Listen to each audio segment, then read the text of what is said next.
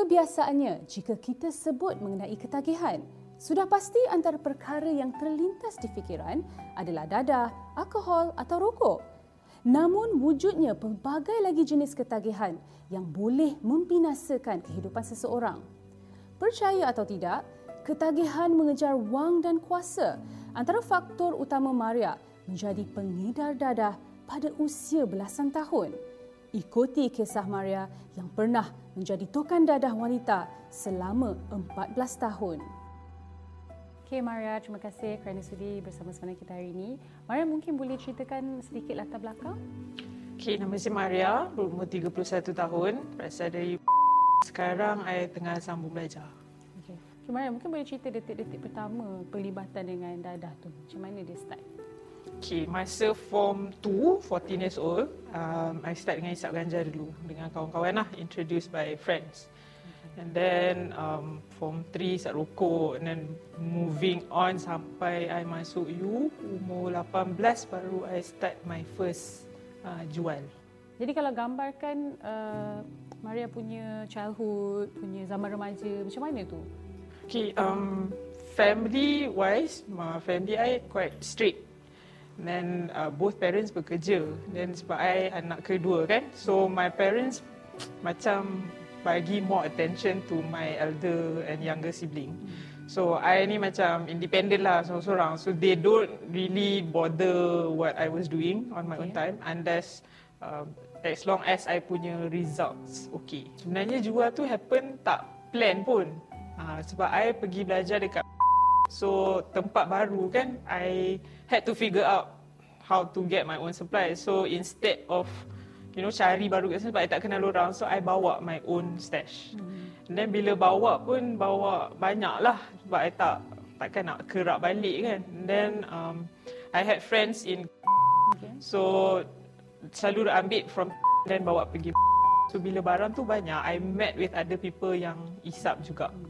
So macam it's natural lah benda tu. You know like you meet other people who smokes. So from there diorang pula uh, eh aku beli sikit lah barang kau. Uh, then I I realise that eh I bought this for macam seratus ringgit je. Lepas tu bila dah potong-potong jual-jual kat member ada untung. You know from there it's like eh easy money. Ah macam senang je buat duit. I started selling lah berapa pendapatan masa tu yang ialah sebagai seorang pelajar kan berapa pendapatan masa you jual? Masa ni you jual ganja je kan? Ganja sahaja. Selesa jugalah hidup because me and my friends we rented a condo away from campus. Mm-hmm. and then um, kira kalau macam nak shopping nak party every week tu memang tak ada masalah lah. So let's say every time I load from and I bawa to which is around every two weeks mm boleh lah dapat few hundred of untung. I mean my parents never figured out and then because I was not home anymore. Lepas tu bila balik pun dia orang bukannya perasan pun kan. And then university wise pun tak pernah kantoi. It started with weed and then college students kan biasa dah pergi clubs and parties. And then it second thing it went towards ecstasy because uh, I never like drinking. So when we go to clubs, my friends ramai yang minum kan, I never like the alcohol punya high. So um, started taking ecstasy lah. So start lah me and a group of friends buat, you know what those people nowadays buat private party. party. Yeah, time to. So when we host those kind of parties, we need supplies. Mm. So I know people from I punya weed punya dealing kan. So from ganja, uh, dia dah upgrade sikit. uh, lepas uh, pergi ambil you know like a bag of pills a bag of ecstasy bawa datang balik. Jual and then at that time you can sell it for 40 ringgit per pill 35 wow. to 40 and then if you buy in bulk let's say um, I think the cheapest I got beli 100 you get it for like 9 ringgit per pill But you sell it at 35 to 40. Wow. Even if you tipu kawan-kawan cakap, okay dah kau member aku jual kau 20 ringgit. You still untung banyak. My uh, addiction was not the dadah itself, but the entire lifestyle I was living. The power, the money. Yes, the, the power, attention. the money, the attention. Then got my first job. I was 20, 21, 21 lah. Um, time tu mengguna But not so much macam uh, ecstasy semua I dah I memang tak berapa ambil. Weed, ganja memang hari-hari. Uh, macam orang isap rokok kan. I like I memang tak pernah tinggal lah weed tu. But bila start kerja because I kira macam ada split identity kan. I was like a party girl and all that. Lepas tu nak maintain uh, jadi corporate Kerjaya. punya person juga. So time tu baru I start isap meth, isap shabu. So even if you meet strangers kan, you tengok pun dah Dah macam tahu dah. Ah ni mesti hisap kat ni. Ah. So macam bila kenal you you can just bond with people you tak kenal dekat club macam tu kan. So from there adalah acquaintances. So uh, it always starts with eh jom tontong ambil barang sekali. Tengok respon dia So, macam mana. itu strategi uh, you lah. Ah, the peak of my dealing career would be masa umur I dalam 24, 25. Ah. Then it was like I have it all lah time tu. I I literally felt it felt like that lah. I felt like I have it all. I nak pergi travel, holiday, duit ada. I nak pergi, you know, like makan anywhere, anytime. There was no worry of nak kira duit duit gaji ada.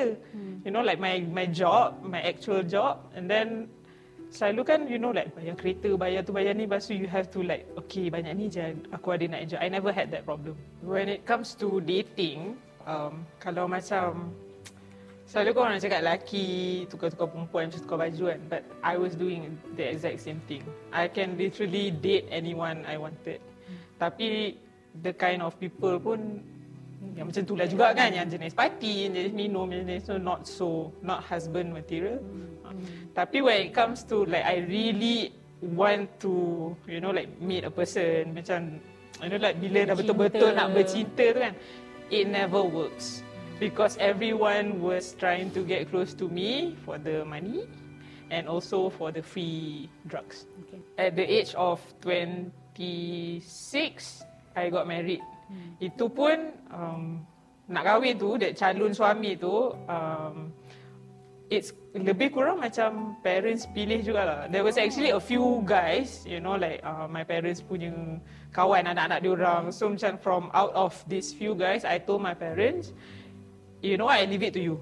So they picked a guy and then I was okay with it. Um, Kahwin. tak adalah macam sayang couple. I mean he was decent lah in the beginning kan. Then kahwin. Kahwin, um, kind uh, masa kahwin tu I terus cuci tangan. Okay. I quit all this um, drug stuff. I don't I don't use, I don't sell anymore. So it's like a fresh start lah. Lepas tu macam it was life was okay lah, you know, in the beginning adjusting and all that. Tapi uh, it didn't work out.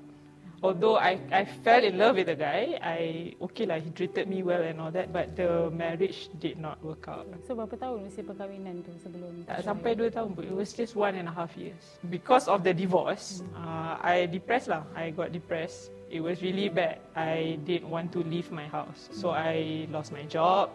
Lepas tu mulalah start I uh, rumah sewa dah tak boleh nak bayar sebab kerja semua tak ada kan. And then I was I was literally living in my car for like a month. Wow. Yeah. Lepas tu, that was when um, dia jadi macam, I can't do this anymore lah. You know, like I've, I've been, time tu I freelance jugalah sekejap nak cari duit kan to survive. At one point, because I was living in my car kan, I tidur dalam kereta, mandi dekat uh, highway. I akan berhenti pagi situ tidur dekat R&R. That was like my go-to place lah sebab tak ada orang kan. So, bila dah I think almost a month I was That was your keeping low- your up lowest point in your lowest lah. point. It was um, at that particular time it was my low point lah. So I rasa macam like come on I've I've lived life you know I've been to places I've I've done stuff so macam apa ni? Aku duduk dalam kereta out of a suitcase you know. That was when I was like dah lah I'm gonna go back to selling. Because I wanted money fast and I needed a lot. But I nak cari rumah to get a proper place to stay. It was just pergi one balik. phone call. One phone call to an old contact. And then it was I think two days worth of dealing. I bayar lah uh, deposit rumah dekat area. Hmm. Agak it high was end. a three bedroom condo Yeah, from living in my car to that for two days. So instantly the entire high and thrill of dealing just came back. So ni kira ni uh, fasa yang kedua lah. Uh, dah lebih matang, dah berkejaya, dah pun melalui fasa penceraian. So ini dah, ada, ada perbezaan tak dealing this time with yang yes. first? Um, masa first, the first part of dealing dulu tu, tengah remaja kan. So the whole thing was more about nak enjoy, suka-suka, you know. then when this time around, the second time is sebab I lepas cerai tu I macam down gila tau. So this whole thing is like I want that power again. So dia macam go big or go home.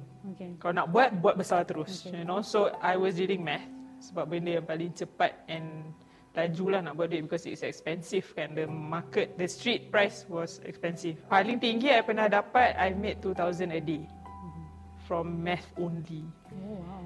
Masa tu at this stage, siapa yang uh, who were your clients? Uh, sebab kalau dah boleh dapat 2000 sehari mesti orang-orang yang ada duit lah kiranya kan? Yes. Okay. Uh, okay, because it was math, uh, Shabu kan. So I first thing I don't sell to end user. It was more like me supplying to other dealers. Uh, so in bulk lah jual banyak macam tu. So I only kira yang yang communicate dengan I just very few people. Uh, diorang je I macam jual dengan diorang so diorang yang supply supply. There are certain like few users who buys directly from me who are close contacts and um, unfortunately they are VIPs. They are even uh, celebrities. You know that you kind of get into that circle. So senang jugalah because you know diorang nak barang, nak on time and diorang nak senang. Even if you charge extra, they don't care. Hmm, Macam okay tak apa, nak pukul berapa, I pergi hantar sampai depan pintu rumah. Tapi you bayar mahal sikit lah daripada orang biasa. Then I said no problem because as long as they don't have to risk going out and carrying the stuff. Masa tu uh, nak raya. This was 2017, bulan puasa lah. Um, ada kawan I datang rumah nak ambil barang. Dia nak beli uh, batu lah time tu. Lepas tu, cakap okay lah tak apalah datang lah because I know them personally kan. So, he came with his wife and two kids. Satu anak dia, I think it was like 2-3 years old. And then another one tu, baby baru lahir. Wife dia dalam pantang eh. Datang sebab they really wanted Batu. batu. So, I macam okay lah. Dia kata duit ada cukup apa semua. So, bila dah datang, I bagi je lah belanja. Nak hisap dah dulu kan. Lepas tu, dia tengah hisap. Ah, uh, lagi wife pass the baby to him, wife pula isap and I'm like, your kids are there. Yeah. And then the one yang 2 3 years old tu she, she's Tengok. watching. Ha, she's watching kan. Lepas tu I jadi macam jam sekejap tau time tu. Lepas tu okay lah. Um, masa lepas dia dah hisap apa semua dah berborak kejap tu dia cakap dia nak beli. And then he has like I saw that was the only money he had. Lepas tu dia cakap, ah, ni duit nak beli baju raya anak-anak ni aku nak balik kampung. Tapi tak apalah aku ambil dulu nanti pandai lah aku rolling kan. And I'm like, no, you can't do that to your... Budak tu tak tahu apa-apa kot kan. I mean like, don't ruin raya for the child. Lepas tu I macam, tak apalah. Kau ambil je barang ni, you don't have to pay me. But just don't come back ever again. Sebab at that time, I rasa macam, he is ruining the kid's life. And I was enabling. So this chain reaction, I punca. I dah rasa macam tu. I started blaming myself for it.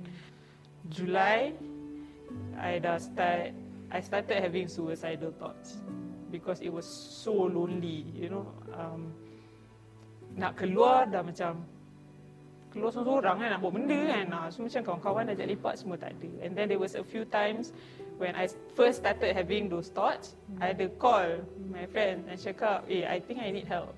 You know, like therapy or counselling. Um, but instead of getting the right kind of attention, they laugh. Lepas tu kawan-kawan lain macam, eh, ngarut lah apa benda lah kau ni. You know, like, it's like a joke to them. So, I terus shut off balik lah. Jadi macam, you know, like insecure. The last thing I did was I call my mum. So, masa I call mula-mula, dia uh, tanya I nak duit ke and I said no I got money and then I said I wanted rehab so I explain lah you know like she can't help me. I need professional help and I need to go somewhere yang how to say uh, residential treatment. Maknanya stay dekat tempat tu and cut off all my connections with the outside world. So hari ni I call my mom uh, discuss and all that. And then the next day we went to see the place uh, you know like find out you know how the admission apa semua. So I balik I pack pack baju. The next day on 25th July 2017 hmm. I drove myself and my parents pergi rehab gave them the car keys asked them to leave. And I have been sober since until today yay it doesn't last forever you know it might feel it might give you that that drive, that you know, that thrill and all that, that high, but everything is temporary and it doesn't get you anywhere lah. Girls, guys, whoever lah, you know, who are going through this kind of things, there are places you can get help. But the first thing you need to do is admit that you are having a problem. Sebab selagi you tak tak mengaku yang hey, what I'm doing is not right, you know, I need help, then it's not going to get you anywhere. Lah. Berdasarkan pengalaman saya melakukan kaunseling dan berhadapan dengan klien-klien yang terlibat dengan penagihan, uh, semua individu tersebut mempunyai masalah mereka masing-masing. Sebab-sebab yang common yang sering diberikan oleh mereka kenapa mereka uh, terlibat dalam penagihan adalah antaranya satu curiosity ataupun sifat uh, membuat-buat ini tahu yang tinggi. Okey, yang kedua uh, faktor peer pressure ataupun tekanan rakan sebaya, uh, pengaruh rakan sebaya. Dan yang ketiga juga traumatic experiences. Pengalaman-pengalaman uh, traumatic seperti uh, abuse, seperti neglect, abandonment. Uh, dia seorang pengambil risiko Ha, dia secara personalitinya dia seorang risk taker. Dia suka mengambil risiko. Uh, dia suka kepada cabaran-cabaran. Jadi itu antara salah satu faktor utama. Dan juga lifestyle pada waktu itu bagi dia cool. Itu yang akhirnya dia uh, mencuba drugs kan dan uh, hanyut dalam lifestyle tu. Bukan hanya dengan menggunakan dadah tetapi juga dengan uh, menjual dan the money that she received yang dapat kawan-kawan ramai kan dia rasa important itu. Hanyut dalam lifestyle dia. Nasihat saya kepada mereka yang di luar sana kepada individu yang aktif menggunakan dadah ataupun kepada ahli keluarga di mana orang tersayang terlibat dalam penggunaan dadah adalah seek help. Cari bantuan dapatkan bantuan dalam negara kita ni banyak uh, pusat-pusat rawatan pemulihan uh, yang menyediakan uh, program rawatan dan pemulihan sama ada di bawah kelolaan kerajaan, pusat-pusat yang dikendalikan oleh kerajaan atau juga pusat-pusat rawatan pemulihan yang dikendalikan oleh uh, NGO ataupun swasta. Dan uh, penagihan dadah ni boleh dirawat. Kita boleh pulih orang tersayang boleh berubah jika mendapatkan rawatan yang sewajarnya. Adalah malang bagi wanita yang menggunakan kelebihannya untuk membinasakan kehidupan orang lain. Semoga Maria terus giat menebus kisah silamnya dan berbakti kepada masyarakat. Mengedar dadah adalah kesalahan paling teruk di bawah Akta Dadah Berbahaya 1992 kerana ianya membawa hukuman mati mandatory. Ingatlah wang dan kuasa semata-mata hanya menjanjikan kepuasan sementara.